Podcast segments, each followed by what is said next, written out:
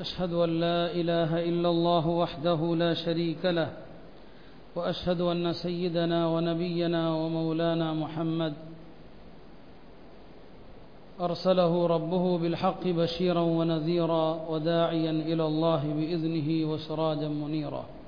صلى الله تعالى عليه وعلى آله وصحبه وبارك وسلم تسليما كثيرا أما بعد.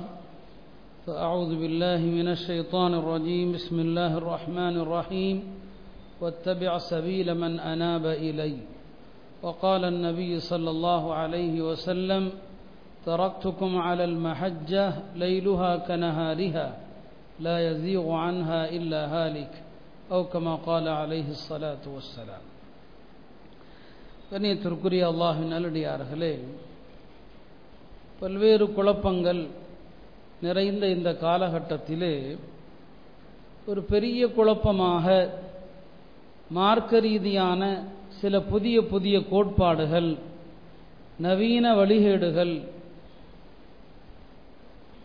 இன்றைய புதிய ஊடகங்கள் வழியாக பரப்பப்படுவதை நாம் பார்க்கிறோம். அது யூடியூபாக இருக்கலாம் ஃபேஸ்புக்காக இருக்கலாம் இவைகள் வழியாக ஆளாளுக்கு இன்றைக்கு மார்க்கத்தை பேச ஆரம்பித்து விட்டார்கள். மார்க்கம் யார் சொல்ல வேண்டும்? யார் சொன்னால் மார்க்கத்தை ஏற்க வேண்டும்? அதற்கு அளவுகோல் இருக்கிறது. அல்லாஹுடைய தூதர் செல்லல்லா அலிஸ்லாம் அவர்களும் சொல்லியிருக்கிறார்கள். நம்முடைய முன்னோர்களும் சொல்லியிருக்கிறார்கள் மார்க்கம் என்பது யார் சொன்னாலும் எடுத்துக்கொள்ளக்கூடிய ஒரு பொருள் அல்ல அது. யார் வேணாலும் மார்க்கத்தை பேசலாம். மார்க்கத்திற்கு யார் வேண்டுமானாலும் விளக்கம் அளிக்கலாம் அப்படி அல்ல. அல்லாம இவனு சிறீன் மிகப்பெரிய தாபியை பல சஹாபா பெருமக்களை சந்தித்த பெருமைக்குரியவர். அவர் சொல்வார் அடிக்கடி இன்னஹாதல் மதீனுன் இந்த மார்க்க அறிவு என்பது அது பெரிய மார்க்கம். மார்க்க ஞானம் என்பது எல்மி என்பது மார்க்கம். ஃபந்துரு அம்மன் தஹுதூனமின் ஹுதீனக்கும் யாரிடமிருந்து மார்க்கத்தை பெற்றுக்கொள்வது என்பதை யோசித்துக் கொள்ளுங்கள். இன்றைக்கு இந்த சமூக ஊடகங்கள் வந்த பிறகு யார் பேசுறான் அவனுடைய கொள்கை என்ன? அவனுடைய கோட்பாடு என்ன? அவர் யாரிடத்திலே படித்தார்? அவருடைய ஆசிரியர்கள் யாரு? இதையெல்லாம் பார்க்கறதே கிடையாது. ஏதாவது புதுசா இருந்தா வித்தியாசமா இருந்தா விஞ்ஞானபூர்வமாக இருந்தா அதை உடனே என்னங்க தூக்கி வைத்து கொண்டாடுவது? இப்படிப்பட்ட ஒரு சூழ்நிலை இன்றைக்கு நாம் பார்க்கிறோம். ஒரு பக்கம் ஊடகங்கள் மூலமாக பல உலக ரீதியான சீர்கேடு ஒரு பக்கம். அதன் வழியாக பெண்கள் இளம் வயது பெண்கள் வழிகிடுகிற ஒரு சூழல் இன்னும் ஒரு பக்கம் நடக்குது. இன்னொரு பக்கம் பார்த்தா அதுல வரக்கூடிய அடையாளம் தெரியாத அறிமுகம் இல்லாத யாராரோ பேசுகிறார்கள் அதையெல்லாம் மார்க்கமாக எடுத்துக்கொண்டு உலமாக்களுக்கெல்லாம் ஒன்றும் தெரியாது என்று முடிவு செய்கிற அளவுக்கு இன்னொரு பக்கம் உம்மத்து போய் கொண்டிருக்கிறது. இன்றைக்கு உண்மையான அஹ்லு ஜமா ஜமாஅத்துடைய அகீதா என்பது கோட்பாடு என்பது கொஞ்சம் கொஞ்சமாக மங்கி போய் கொண்டிருக்குது. இந்த யூடியூப்ல பேசுற ஆளுக தான் எனக்கு எல்லாருக்குமே கொஞ்சம் பெருசா தெரியுறாங்க. பெரிய அளவில் அவங்க தான் காட்டப்படுறாங்க. இந்த மாதிரி ஃபித்னாக்களுக்கான என்ன காரணம் என்ன? மார்க்கத்தை எப்படி புரியணும்? மார்க்கத்தை எப்படி விளங்க வேண்டும்? பெருமனார் செல்லல்லா அலிஸ்லாம் அவர்கள் அதற்கு ஒரு வரையறை கொடுத்திருக்கிறாங்க. மார்க்கத்தை புரிதல் என்பது பெருமனார் ஒரு வரையறை. குரானை விளங்குவதற்கு ஹதீஸை விளங்குவதற்கு ஒரு வரையறை. நானும் என்னுடைய தோழர்களும் எந்த வழிமுறையில் இருக்கிறோமோ அதுதான் சத்திய பாதை. சஹாபாக்கள் இந்த மார்க்கத்தை எப்படி விளங்கினாங்க? அப்படித்தான் நாம விளங்கணும். ரசூல் சல்லா அலிஸ்லாம் அவர்கள் சிறந்த காலங்கள் என்று சொன்னாங்க. சஹாபாக்களுடைய காலம் அவர்களை கண்ட தாபியன்களுடைய காலம் அதற்கு அடுத்த தப தாபியன்களுடைய காலம். கிட்டத்தட்ட இருநூத்தி இருபது வரையிலான ஒரு காலகட்டம். ஹிஜ்ரி இருநூத்தி இருபது. இந்த காலகட்டம் வரையிலான காலம்தான் சிறந்த காலம். என்று பெருமானார் சல்லா அலிஸ்லம் அவர்களால் உறுதி செய்யப்பட்ட காலம். இந்த இரநூத்தி இருபது வரைக்கும் முஹத்திசீன்களும் வந்துட்டாங்க. ஃபொக்கஹாக்கள் வந்துட்டாங்க. நாலு மதுகபுடைய இமாம்களும் வந்துட்டாங்க. இன்னைக்கு நாம சத்தியம் என்று எதையெல்லாம் சொல்கிறோமோ மார்க்கம் என்று எதையெல்லாம் சொல்றோமோ இந்த இருநூத்தி இருபது பெருமானார் சொன்ன சிறந்த காலத்தில் எல்லாம் வந்துட்டாங்க. அப்படியானால் அந்த இருநூத்தி இருபது வரையிலான காலகட்டத்தில் வாழ்ந்த அறிஞர் பெருமக்கள் தீனுக்கு என்ன விளக்கம் கொடுத்தாங்களோ இஸ்லாத்துக்கு என்ன விளக்கம் கொடுத்தாங்களோ அதான் தீன். அதான் மார்க்கம். அதுக்கு பின்னால வர்றவங்க ஆயிரத்தி எட்டு விளக்கம் சொன்னாலும் அது மார்க்கம் கிடையாது. வரையறுக்கப்பட்டுடுச்சு. தீனுக்கு வந்து ஆளாளுக்கு இஷ்டத்துக்கு அவன் சொந்த கருத்தை சொல்ல முடியாது. குரானுக்கு அவனுடைய சொந்த அறிவை கொண்டு விளக்கம் சொல்ல முடியாது. அந்த அடிப்படையில் தான் நிறைய உலமாக்களுடைய கருத்துக்கள் எல்லாம் ஒரு காலத்தில் பின்பற்றப்பட்டுச்சு. இன்னைக்கு நாலு மதம் இருக்குது. ஒரு காலத்தில் இமாம் அவுசாயி அவங்க சிரியாவுடைய இமாம். அவர் ஒரு பெரிய முஹத்தீஸ். அவரை பின்பற்றக்கூடியவர்கள் ஒரு கூட்டம் இருந்தாங்க. ஒரு சிறு கூட்டம் இருந்தாங்க. சுஃபியானு சௌரி அவர் ஒரு ஹதீஸ் கலை அறிஞர். அவரை பின்பற்றக்கூடிய ஒரு கூட்டம் இருந்தாங்க. நாலு அல்ல ஆறு மதுஹப் ஏழு மதுஹப்லாம் கூட இருந்துச்சு. காலப்போக்கில் அந்த அந்த இமாம்களை பின்பற்றக்கூடிய மக்கள் அப்படியே இல்லாமல் போயிட்டாங்க. இந்த நாலு மதுகப் அல்லாவால் அங்கீகரிக்கப்பட்டது. இந்த மதுகபை பின்பற்றக்கூடியவர்கள் அன்று முதல் இன்று வரைக்கும் இருக்கிறாங்க கியாமத்து வரைக்கும் இருப்பாங்க. உலமாக்கள் என்ன சொன்னாங்க? இந்த நாலில் ஒன்றை பற்றி பிடித்துக் கொள்ளுங்கள். இந்த நாளை விட்டுட்டோம்னு சொன்னால் நாலு நாற்பதா போயிடும். நாலு குரான் ஹதீஸ் அடிப்படையில் ஆய்வு செய்யப்பட்ட மதுகபுகள் இந்த நாளில் ஏதாவது ஒன்று எடுத்துக்கொள்ளணும் இல்லைன்னு சொன்னால் நாலு நாற்பதா போயிடும் சொன்னாங்க. அந்த அடிப்படையில் இந்த மதுகபுகள் எல்லாம் பின்பற்றப்பட்டு வந்த காலம் வரை சமூகத்தில் பிளவு இல்லை குழப்பம் இல்லை. பிறகு ஒரு காலம் வந்துச்சு. தமிழ்நாட்டை எடுத்துக்கிட்டா ஆயிரத்தி தொள்ளாயிரத்தி எண்பதுகளுடைய அந்த துவக்க காலம். குரான் ஹதீஸ் என்று ஒரு முழக்கம் வந்தது. கேட்கறதுக்கு எப்போவுமே ரொம்ப அழகாத்தான் இருக்கும். குரான் ஹதீஸுங்கிற பேரில் எல்லாருமே குரான் ஹதீஸை ஆய்வு செய்யறது. அவர் அவர் இஷ்டத்துக்கு ஆய்வு செய்யறது. இதுதான் இன்னைக்கு வந்திருக்கிற அத்தனை ஃபித்னாக்களுக்கும் காரணம். இவர்கள் ஆரம்பத்தில் என்ன முழக்கம் வச்சாங்க? எல்லா முஸ்லீம்களுக்கும் ஒரே குரான் ஒரே ஹதீஸ். அப்புறம் எதுக்கு நாலு மதுஹபு? எதுக்கு நாலு சட்டம்? ஒரே சட்டம் தானே இருக்கணும் என்றெல்லாம் சொல்லி குரான் ஹதீஸுங்கிற பேரில் ஒரு இயக்கமாக வந்தாங்க. சரி வந்து அவர்கள் ஒன்றுபட்டார்களா அவங்க எல்லாரும் ஒன்றா சேர்ந்துட்டாங்களா? குரான் ஹதீஸ்னு ஒன்று சேர்ந்தா ஒரு கருத்து தானே இருக்கணும். இன்னைக்கு பார்த்தீங்கன்னா அவங்க பத்தா பிரிஞ்சு கிடக்குறானுங்க. குரான் ஹதீஸ்னு சொன்னவன் பார்த்தீங்கன்னா ஆளாளுக்கு பத்தா பிரிஞ்சு கிடக்குறான். எல்லாம் ஒரு காலகட்டத்தில் ஒரே ஜமாத்தா இருந்தவர்கள் ஒரே இயக்கமாக இருந்தவர்கள். இன்னைக்கு பிரிஞ்சு ஆள் ஆளுக்கு ஒருத்தர் ஒவ்வொரு விளக்கம் சொல்றான். ஒருத்தன் சொல்றான் அறுக்கிறது துல்ஹஜ் இப்போ குர்பானி கொடுத்தோம் இல்லையா? அறுக்கிறது ஒரு நாள் மட்டும்தான் அறுக்கணுங்கிறான். துல்ஹஜ் பத்தன்னைக்கு தான் அறுக்கணும். அதுக்கப்புறம் அறுக்கக்கூடாது. இன்னொரு சைத்தான் சொல்றான் முஸ்லீம் அல்லாதவர்கள் பிஸ்மில்லா சொல்லி அறுத்தாலும் சாப்பிடலாங்கிறான். பிஸ்மில்லா சொல்லி அறுக்கணும். முஸ்லீம் அறுக்க அறுக்கணும்னு தேவையில்லை. முஸ்லீம் அல்லாதவன் பிஸ்மில்லா சொல்லி அறுத்தாலும் சாப்பிடலாம். ஏன்? குரான் ஹதீஸ் ஆய்வு. அவருடைய ஆய்வு. இதுக்கு தான் அதையெல்லாம் அன்னைக்கே முடிச்சுட்டாங்க. குரான் ஹதீஸ் ஆய்வுகள் எல்லாம் முடிந்து விட்டது. நம்முடைய உலமா பெருமக்கள் அவங்க பேணுதலானவர்கள் இரவெல்லாம் அல்லாவோடு தொடர்புடையவர்களாக இருந்தாங்க. பகலெல்லாம் அல்லாவுடைய வேதத்தையும் பெருமானாருடைய ஹதீஸையும் ஆய்வு செஞ்சாங்க. அவங்க காட்டி தந்த வழிமுறையை பின்பற்றியது போய் இவன் ஆளாளுக்கு ஒவ்வொருத்தன் ஒவ்வொரு விளக்கம் கொடுத்து கொண்டு என்னங்க நான் முஸ்லீம் அல்லாதவங்க பிஸ்மில்லா சொல்லி அறுத்தா அதையும் சாப்பிடலான்னு ஒரு கூட்டம். எல்லாம் குரான் ஹதீஸுங்கிற பேரில். இன்னொரு கூட்டம் புதுசாக சொல்கிறான் புற நம்ம மகரிப் தொழுதுட்டு பார்க்கறதுலாம் தப்பு. ராத்திரி ஒரு மணிக்கு தான் புறைய பார்க்கணுமா? நம்ம பார்க்கறதுலாம் தப்புங்கிறான். இப்படி ஒரு பைத்தியக்காரனுங்க. இப்படி எந்த மார்க்கமாவது சொல்லுமா? ராத்திரி ஒரு மணிக்கு புற பார்க்க சொல்லுமா? ஒரு மணிக்கு எஞ்சி யாராவது புற பார்க்க முடியுமா? அல்லாவுடைய தீன் அப்படிப்பட்ட மார்க்கமாக இது யோசிச்சு பாருங்க. இது எல்லாம் என்னன்னா அந்த எண்பதுகளில் தோன்றிய குரான் ஹதீஸுங்கிற பேர்ல வந்த முழக்கங்கள். அந்த முழக்கம் தான் அவன் இன்னைக்கு பத்தா பன்னிரெண்டா பிரிஞ்சு ஆளுக்கு ஒரு சட்டம். தினசரி ஒரு சட்டம். கற்பனையில என்னவெல்லாம் முளைக்கிறதோ அதையெல்லாம் சட்டமாக இன்றைக்கு சொல்லிட்டு வர்றாங்க. இதற்குத்தான் இந்த ஃபித்னா வரக்கூடாது என்பதற்கு தான் உலமாக்கள் சொன்னாங்க.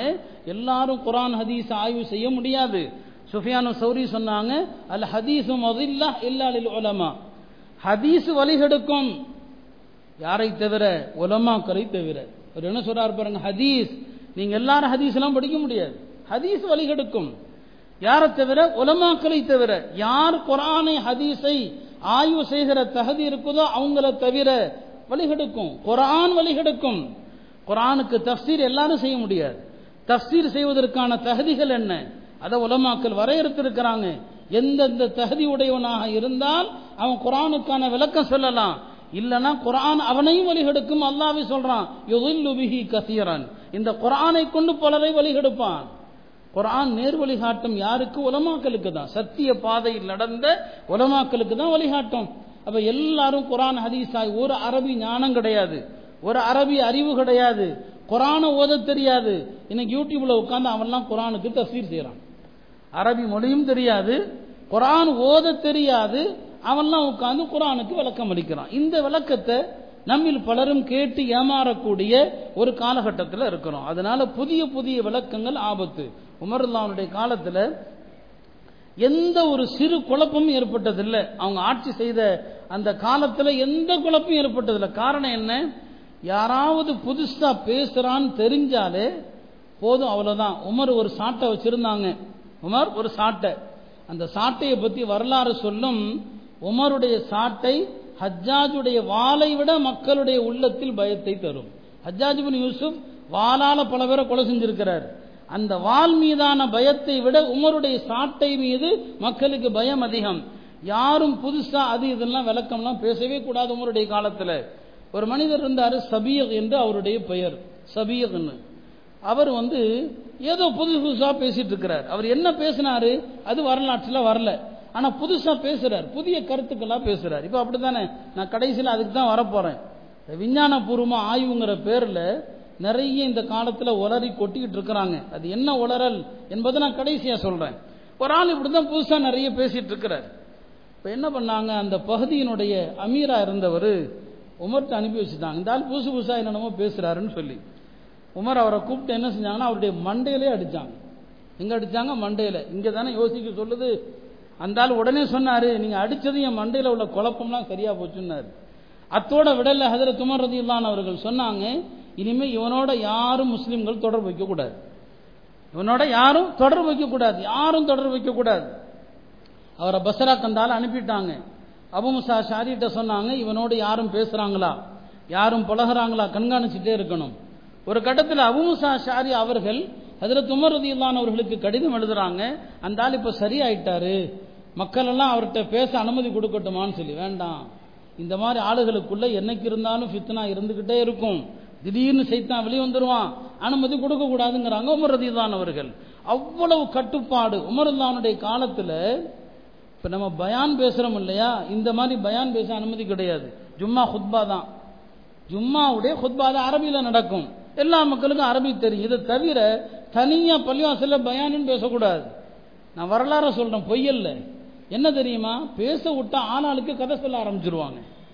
கதை சொல்ல ஆரம் ஒரு சஹாபி இருந்தாங்க தமீமுத்தாரி. அவர் கிறிஸ்துவ மதத்திலிருந்து இஸ்லாத்துக்கு வந்தவர்.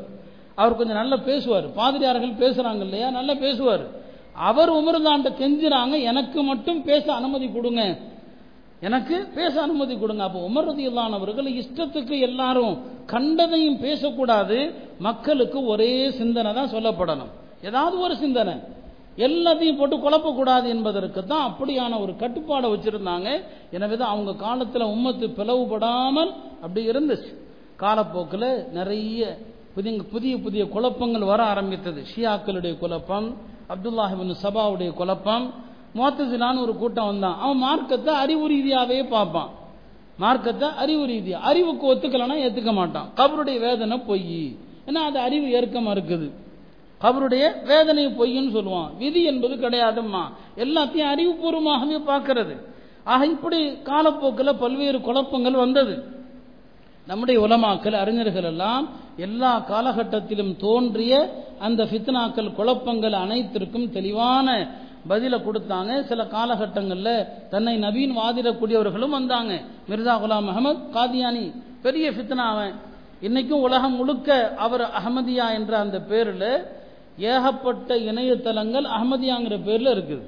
நான் அதான் சொல்லுவேன் தயவு செய்து இணையதளங்கள் வழியாக இஸ்லாத்தை அறிய முற்படாதீர்கள். உலமாக்கள்கிட்ட இருந்து மார்க்கத்தை கற்றுக்குங்க நீங்கள் போய் கூகுளில் போய் பார்க்கறது யாருடையதுன்னு உங்களுக்கு என்ன தெரியும்?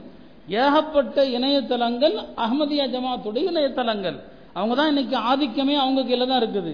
ஷியாக்களுடைய இணையதளங்கள் எக்கச்சக்கமான ஷியாக்களுடைய இணையதளங்கள் அரபியில் இருக்குது.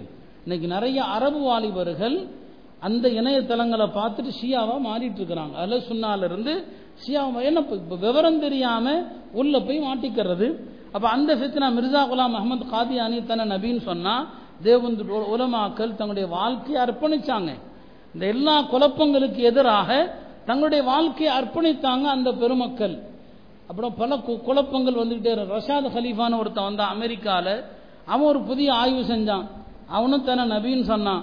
அவனுடைய கூட்டம் இன்னைக்கு மெட்ராஸில் இருக்கிறாங்க. அந்த கூட்டத்துக்கு பேர் பத்தொன்பது கூட்டம். பத்தொன்பது கூட்டம்னு ஒரு கூட்டம் இருக்குது. உங்களுடைய கொள்கைகள் எல்லாம் எனக்கு விரிவாக சொல்றதுக்கு நேரம் இல்லை. இப்படி பல்வேறு காலகட்டங்களில் குழப்பங்கள். நீங்கள் தயவு செஞ்சு இந்த நெட்டில் போய் யூடியூப்ல போய் கொஞ்சம் நல்லா பேசுகிறாங்கிறதுக்காக அதை நீங்கள் பார்க்காதீங்க. இன்னைக்கு எல்லாமே அதில் பார்த்து முடிவு செய்கிற மாதிரி ஆகிப்போச்சு இன்னைக்கு அதான் இன்னைக்கு ஆசிரியர் யாருன்னா அதான் நமக்கு. ஒரு காலத்தில் செல்போனை பயன்படுத்தாதீங்கன்னு கெஞ்சணும். இப்ப நிலைமை எப்படி வந்துருச்சுன்னா நான் ஒரு ஆலிம்கிட்ட வேடிக்கையா சொன்னேன். நீ செல்போன்ல எதை வேணாலும் பார்த்துக்கப்பா. தயவு செஞ்சு யாருடைய பயானையும் கேட்டுறாது. உனக்கு தெரிஞ்ச ஆலிம்கள் உண்மையான அகலு சுண்ணத்துவல் ஜமாத்துடைய ஆலிம்கள் உனக்கு அறிமுகமான ஆலிம் அப்படிப்பட்டவங்களா இருந்தா மட்டும் கேளு. கண்டவங்க அறிவும் பயம்லாம் கேட்டுறாது. அப்படி சொல்ல வேண்டிய காலம். இவன் கூகுள்ல நீ போய் கேம் விளையாடிக்க. மா ஏன்னா உலக ரீதியான குழப்பங்கள் கூட பிரச்சனை இல்லை. ஆனால் மார்க்கத்தில் குழப்பம் ரொம்ப ஆபத்தானது. இன்னைக்கு எல்லாம் அதில் போய் முடிவு செய்கிறாங்க அதில் தான் போய் என்னங்க பேருக்கு அதில் கொடுத்துருக்கிற அடையாளத்தை பார்க்குறது. கண்ட கண்ட பெயர்கள் அவன் என்னென்னமோ அப்லோட் பண்ணி வச்சிருக்கிறான் உள்ள. ஒருத்தர் கேட்குறாரு ஐரின்னா என்ன அர்த்தம்னு சொல்லி. ஐரின். எனக்கு தெரியலங்க அரபியில் அப்படி ஒரு வார்த்தை இருக்கிற மாதிரி தெரியல. இல்லை இந்த அர்த்தம் கொடுத்துருக்குது. உங்களுக்கு அதான் உஸ்தாது. கூகுளில் காட்டுதுலேயே அதே எடுத்துங்கன்னு சொல்லிட்டேன்.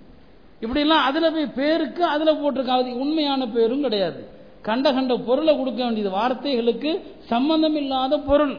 எல்லாரும் பார்த்து ஜக்காத் கால்குலேட் ஒருத்தர் சொல்றாரு. நான்லாம் ஆலிம் சாமாட்டெல்லாம் கேட்கறது இல்லைங்க. நான் கூகுளில் போய் ஜக்காத் என்னென்னு பார்த்து கால்குலேட் பண்ணிக்கிறது. நீ நரகத்துக்கு தான் போவ.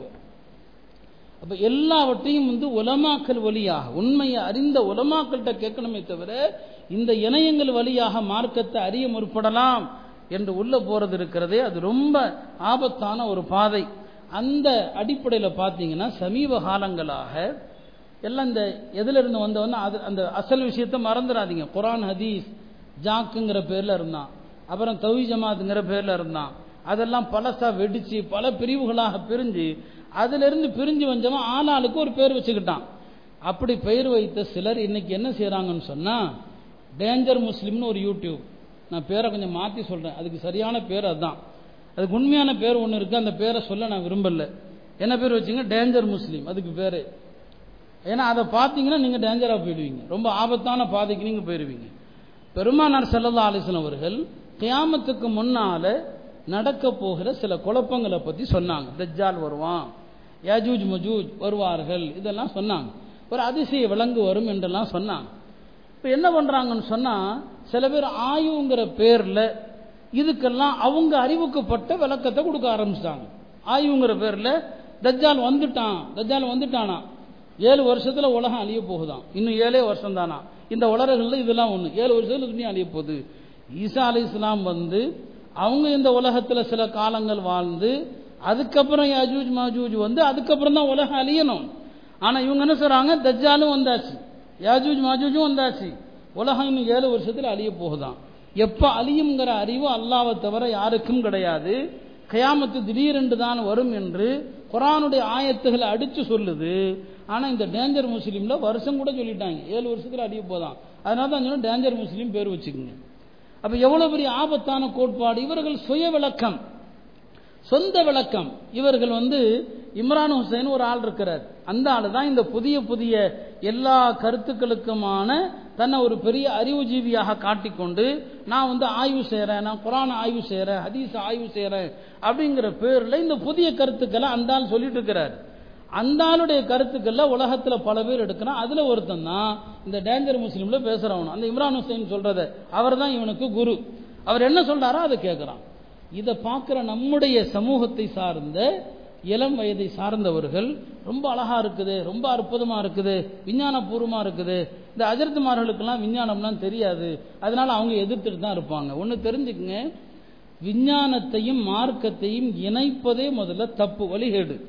ஒரு விஞ்ஞான ஆய்வு இஸ்லாத்துக்கு தோதுவாக இருந்தால் அது அந்த விஞ்ஞானத்துக்கு பெருமையை தவிர இஸ்லாத்திற்கு அல்ல. ஒரு விஞ்ஞான ஆய்வு இஸ்லாத்துக்கு தோதுவா இருந்துச்சுன்னு வைங்க. இன்னைக்கு என்ன சொல்றான்னா இஸ்லாத்துக்கு பெருமை இல்லை. விஞ்ஞானத்துக்கு பெருமை அவ்வளவுதான். நீங்களும் நானும் முஸ்லீமாக இருப்பது நமக்கு பிரயோஜனமே தவிர இஸ்லாத்துக்கு தேவையில்லை. நீங்களும் நானும் உலகத்தில் உள்ள அத்தனை பேரும் காஃபிரா இருந்தாலும் அல்லாவுடைய கண்ணியம் கொஞ்சம் கூட குறையாது. நம்ம எல்லாரும் முஸ்லீமா இருக்கிறதுனால அல்லாவுடைய கண்ணியம் கூட போறதும் இல்லை. எல்லாரும் இஸ்லாத்தை விட்டு வெளியே போயிட்டாலும் அல்லாவுடைய கண்ணியம் எந்த வகையிலும் குறையாது. அதனால் அருமையானவர்களே விளங்கிக் கொள்ளணும் இந்த விஞ்ஞானத்தின் பார்வையில் இஸ்லாம். இந்த பார்வை முதல்ல தப்பு தூக்கி குப்பையில போடுங்க. அறிவுக்கும் அதுக்கு வேலையே கிடையாது. அல்லாவும் ரசூலும் சொன்னாங்கன்னா அது விஞ்ஞான ரீதியாக ஏற்கப்படட்டும் மறுக்கப்படட்டும். விஞ்ஞானம் யார் செய்கிற விஞ்ஞானம்? யூதர்களும் கிறிஸ்தவர்களும் ஆய்வு செய்யறதான விஞ்ஞானம்? இன்னைக்கு முஸ்லீம் விஞ்ஞானியாக இருக்கிறாங்க. ஆய்வு செய்யக்கூடியவர்கள் யார்? யூத கிறிஸ்தவர்கள். அவன் விஞ்ஞானங்கிற பேரில் என்ன வேணாலும் சொல்லலாமே. அந்த ஆய்வு உண்மையா பொய்யாங்கிறது நமக்கு எப்படி தெரியும்? அவன் என்ன சொன்னாலும் அந்த குரானோட ஒப்பிட்டு பார்க்க முடியுமா என்ன? அதனால் அருமையானவர்களை இந்த இந்த பார்வையில் நிறைய விஞ்ஞான ரீதியான ஒத்து போறதுங்கிற அடிப்படையில் இதுல வரக்கூடிய கருத்துக்களை நம்புறாங்க. இப்ப கியாமத்துக்கு முன்னால பெருமநாசனான ஒரு தாபத்து வரும் ஒரு அதிசய விலங்கு வரும். அந்த அதிசய விலங்குனுடைய அடையாளங்கள் எல்லாவற்றையும் பெருமனார் செல்லல்லா அலிஸ்லாம் சொன்னான் அது என்னென்ன வேலை செய்யும்? எல்லாருடைய நெற்றிலையும் அது எழுதும். முஸ்லீமா இருந்தா இவன் முஸ்லீம் இவன் காஃபிர் இவன் முனாஃபிக் என்னெல்லாம் எழுதுன்னு சொன்னாங்க. இதுக்கு கடந்த காலத்திலையும் சில பேர் வித்தியாசமான விளக்கம் கொடுத்தாங்க. இப்போ உலமாக்கள் சொல்லிட்டாங்க இல்லை அது கியாமத்துடைய நெருக்கத்தில் வரக்கூடிய ஒரு விலங்கு தான் சொல்லி. ஆனால் இந்த டேஞ்சர் முஸ்லீமில் என்ன சொல்றான்னா அந்த தாபத்துல் அரது அதிசய விலங்குங்கிறது ஒரு விலங்குலாம் கிடையாது. இன்னைக்கு இருக்கிற இஸ்ரேல் அரசாங்கம் தான் அதுங்கிறான். இப்ப இருக்கிற இஸ்ரேல் அரசாங்கம் இருக்கு இல்லையா? இஸ்ரேலிய அரசாங்கம் செய்யக்கூடிய அட்டூழியம் தான் அதுங்கிறான். இதெல்லாம் ஏத்துக்கலாமா? இது கேட்கறதுக்கு அழகா இருக்குது. இஸ்ரேல் கொண்ட அட்டூழியத்தை யாரும் மறுப்பதற்கு இல்லை. அதுக்காக வேண்டி ஹதீஸ்ல வந்த விலங்குன்னு வர்றதே விலங்குன்னு தான் விளங்கணும். இவன் அதுக்கு என்ன சொல்றான்?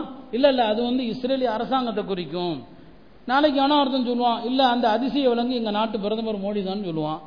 இன்னொருத்தன் இன்னொரு நாட்டை சொல்லுவான். ஆளாளுக்கு இஷ்டத்துக்கு ஒன்று சொல்லிக்கிட்டே இருப்பான். அப்ப குரான் ஹதீஸ விளங்குறோங்கிற பேர்ல நம்முடைய உலமாக்கள் என்ன சொன்னாங்களோ அதுக்கு மாற்றமான பல புதிய புதிய விளக்கங்களை வந்து இன்றைக்கு இதன் மூலமாக பரப்பப்படுது. இதை விளங்காதவங்க என்ன செய்கிறாங்கன்னு சொன்னா அப்பாவி மக்கள் இதை வந்து முழுசாக நம்புறாங்க. ஏன்னா அதுல வரக்கூடிய விளக்கங்கள் வந்து ரொம்ப சரியானதாக இருக்குது அப்படின்னு சொல்லி நம்பி அதற்கு பின்னால் என்ன செய்கிறாங்க பல பேர் போறாங்க. மார்க்கத்தில் அறிவை கொண்டு பேசுறது முதல்ல தப்பு. பெருமானார் செல்லல்லா ஆலோசனவங்க சொன்னாங்க யார் குரானுக்கு சுய அறிவை கொண்டு விளக்கம் தருகிறானோ குரானுக்கு சுய அறிவை கொண்டு விளக்கம் தருகிறானோ தர்றதே தப்பு. அடுத்து சொல்ற வார்த்தை சுய அறிவை கொண்டு அவன் தந்த விளக்கம் ஒருவேளை சரியாயிடுச்சு.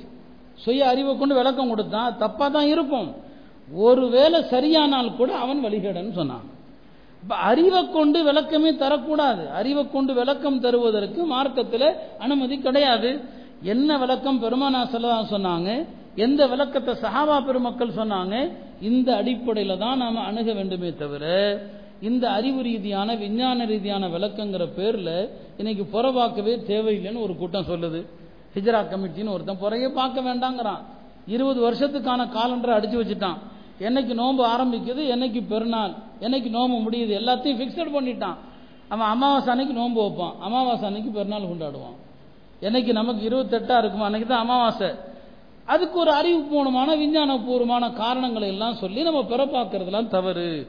பதினாலு நூற்றாண்டுகளாக மார்க்கம் எப்படி விளங்கப்பட்டு வருகிறதோ எப்படி புரியப்பட்டு வருகிறதோ அதுதான் மார்க்கமே தவிர புதுசா ஒருத்தன் வந்து விஞ்ஞானம் அது இதுன்னு சொல்லி எதையாவது கிளறி விட்டான்னு சொன்னா நாம் அதை ஏற்றுக்கொள்ளவே கூடாது. எனவே நம்முடைய பிள்ளைகளை நம்முடைய இளைஞர்களை தயவு செய்து இந்த மாதிரி அடையாளம் தெரியாத அறிமுகம் இல்லாத உலமாக்கல் அல்லாத அஹ்லுசுன்னாவுடைய உலமாக்கல் அல்லாத மற்ற யாருடைய பயானையும் கேட்க அனுமதி கொடுக்காதீங்க. அதுல பல வழிகேடு இருக்குது. நான் எல்லா விஷயத்தையுமே உள்ள சொல்ல முடியாது. அவ்வளவு வழிகேடான அவ்வளவு தவறான விஷயங்கள் அதுல இருக்குது. சில நேரங்கள்ல நாங்களே கூட அவன் என்ன தவறா சொல்றாங்கிறத கேட்கறதுக்காக வேண்டி அதை கேட்கறதும் உண்டு. அந்த மாதிரி சிலதெல்லாம் நாமளும் கேட்டிருக்கிறோம். அவன் என்னென்ன விஷயத்தை தப்பா சொல்றான்னு சொல்லி. அவ்வளவு மோசமான நச்சு கருத்துக்களை இவர்கள் இந்த இணையங்கள் வழியாக பரப்பிட்டு இருக்கிறான் நம்முடைய பிள்ளைகள் மார்க்க அடிப்படை தெரியாததுனால இந்த கருத்துக்கள் எல்லாம் கேட்கறதுக்கு அழகா இருக்குது. அவர்கள் சொல்லக்கூடிய விதம் எடுத்து சொல்ற விதம் இருக்கு இல்லையா? அதை வச்சு நம்பிடுறாங்க. அதனாலதான் உமர் ரதியுல்லான் அவர்கள் அடிக்கடி சொல்லுவாங்க இந்த இஸ்லாத்துக்கு பாதிப்பு யாரால வரும்னு சொன்னா நன்கு கற்றறிந்த முனாஃபிக்கால தான் வரும்னு சொன்னாங்க. நன்கு கற்றறிந்த முனாஃபிக். இப்ப ரெண்டு வார்த்தையை சொன்னாங்க. நன்கு கற்றறிந்த இப்ப என்ன அர்த்தம்? அவன் பேசுறது அழகா இருக்கும். சொல்ற விவரங்கள் தகவல் அழகா இருக்கும். ஆனா அவன் சொல்ற செய்தி பாத்திலா இருக்கும். அவன் சொல்ற செய்தி அசத்தியமாக இருக்கும். அதனால அருமையானவர்களே எல்லா பயானையும் யார் பேசினாலும் கேட்கறது அப்படிங்கிற விஷயத்தை தயவு செஞ்சு விட்டுருங்க. நிறைய நாம கேட்குறோம். நான் வந்து சொல்றது இப்போ மசாயில்கள் நிறைய கேட்குறாங்க. அவங்க வந்து நம்ம ஹனஃபி முதஹப்னா ஹனஃபி முதஹபுடைய மசாயில்கள் சம்பந்தமான அந்த ஃபத்வாக்களை தான் நம்ம கேட்கணும். இந்த யூடியூப்ல பார்த்தீங்கன்னா நிறைய அஹலதீஸ்காரர்கள் மதுஹபை பின்பற்றாதவர்கள் இவங்கெல்லாம் கூட பதில் சொல்லிட்டு இருக்கிறாங்க. நான் குர்பானி சமயத்தில் பார்த்தேன் நிறைய பேர் ஏண்ட வந்து அதில் இதான சட்டமாமே இது கூடுமாமே அது கூடாதாமே. அப்போ இது ஹனஃபி மதுஹபு கிடையாது. அப்படின்னு சொல்ல வேண்டிய ஒரு கட்டாயம் இருக்குது. அதனால இந்த மாதிரியான குழப்பங்கள் இதையெல்லாம் தயவு செஞ்சு விட்டுட்டு ஏற்கனவே பல ரீதியாக நாம நெருக்கடிக்குள்ளாக்கப்படுறோம். இந்த நேரத்தில் நம்முடைய உலமாக்கள் அழகான முறையில் சிறந்த வழிகாட்டுதலை நமக்கு தந்திருக்கிறாங்க. எந்த விதமான தெளியனங்க சந்தேகமும் இல்லாத தெளிவான சட்டங்களை தந்திருக்கிறாங்க. இந்த சட்டங்களை நாம் பின்பற்ற வேண்டுமே தவிர இந்த புதுசு புதுசாக வரக்கூடிய கருத்துக்கள் அதெல்லாம் தயவு செஞ்சு தூக்கி போடுங்க. நான் சொல்ற மாதிரி அந்த டேஞ்சர் முஸ்லீம் மாதிரியான எந்த யூடியூப் சேனல்களையும் பார்க்காதீங்க. ஏதாவது நல்ல கராத் இருந்தால் கேளுங்க. அழகான கராத்தை கொஞ்ச நேரம் கேளுங்க. ஏதாவது நியூஸ் பார்க்கணுமா பார்த்துக்குங்க. மார்க்கம் தொடர்பான விஷயமா இருந்தால் உலமாக்களை அணுகுங்க. உலமாக்கள்கிட்ட நேரடியாக தான் கேட்கணும். நேரடியாக தான் கேட்கணும். ஒரு ஒரு பெரியவங்க அழகாக சொன்னாங்க ஒரு மஜிலிஸில். அதாவது இன்னைக்கு முஸ்லீம்கள் வந்து தங்களுடைய எல்லா விஷயத்திற்கும் ஒரு பெரிய வியாபாரின்னு சொன்னால் நீங்கள் ஒரு ஆடிட்டர் வச்சுருக்கீங்க. கணக்கு வழக்கை சரி பண்ணுறதுக்கு ஒரு வக்கீலை வச்சுருக்கீங்க. ஏதாவது பிரச்சனைன்னு சொன்னால் அதுக்கு ஒரு வக்கீலை வச்சுருக்கீங்க. உங்க குடும்பத்தில் நோய்வாய்ப்பட்டா கூப்பிட்டதும் வர்றதுக்கு ஒரு குடும்ப டாக்டரை வச்சிருக்கீங்க. ஆனா யாராவது உங்களுக்கு நல்ல ஆலோசனை சொல்வதற்கு ஒரு நல்ல மார்க்க சட்டத்தை சொல்றதுக்கு ஒரு ஆலிம் வச்சிருக்கீங்களான்னு கேட்டான். குடும்பத்துக்கு ஒரு ஆலிம் யாராவது வச்சிருக்கிறோமா? நம்முடைய மார்க்க சம்பந்தமான விஷயத்த அவர்கிட்ட தான் கேட்கணும். இப்படி யாராவது வச்சிருக்கிறோமா? இப்போ மார்க்கம் எவ்வளவு மலிவா போச்சு? நமக்கு டாக்டர் தேவைப்படுறாரு வக்கீல் தேவைப்படுறாரு ஆடிட்டர் தேவைப்படுறாரு ஒரு ஆலிம் மட்டும் தேவையில்லை. அப்ப இன்னைக்கு ஆலிம்களை அந்த அளவுக்கு சமூகம் என்ன செய்யுதுன்னா புறக்கணிக்குது. ஆலிம்களை அணுகாததனுடைய விளைவு தான் இதெல்லாம் என்னங்க? இந்த மாதிரியான குழப்பங்கள். அதுல கியாமத்துக்கு முன்னால் நடக்கிற அந்த குழப்பங்கள். இன்ஷால்லா நானே கூட அது பற்றி தொடர் பயானாக பண்ணலாம்னு நினைக்கிறேன். அந்த ஹதீஸுகளுக்கு தப்பான விளக்கம் நிறைய பேர் கொடுத்துட்டு இருக்கிறாங்க தவறான பல விளக்கங்கள் கொடுத்துட்டு இருக்கிறாங்க நம்ம அதை கண்டு ஏமாறக்கூடாது. நம்முடைய உலமாக்கல் சத்திய உலமாக்கல் என்ன விளக்கம் தந்தாங்களோ அந்த விளக்கத்தை தான் நாம் ஏற்றுக்கொள்ளணும்.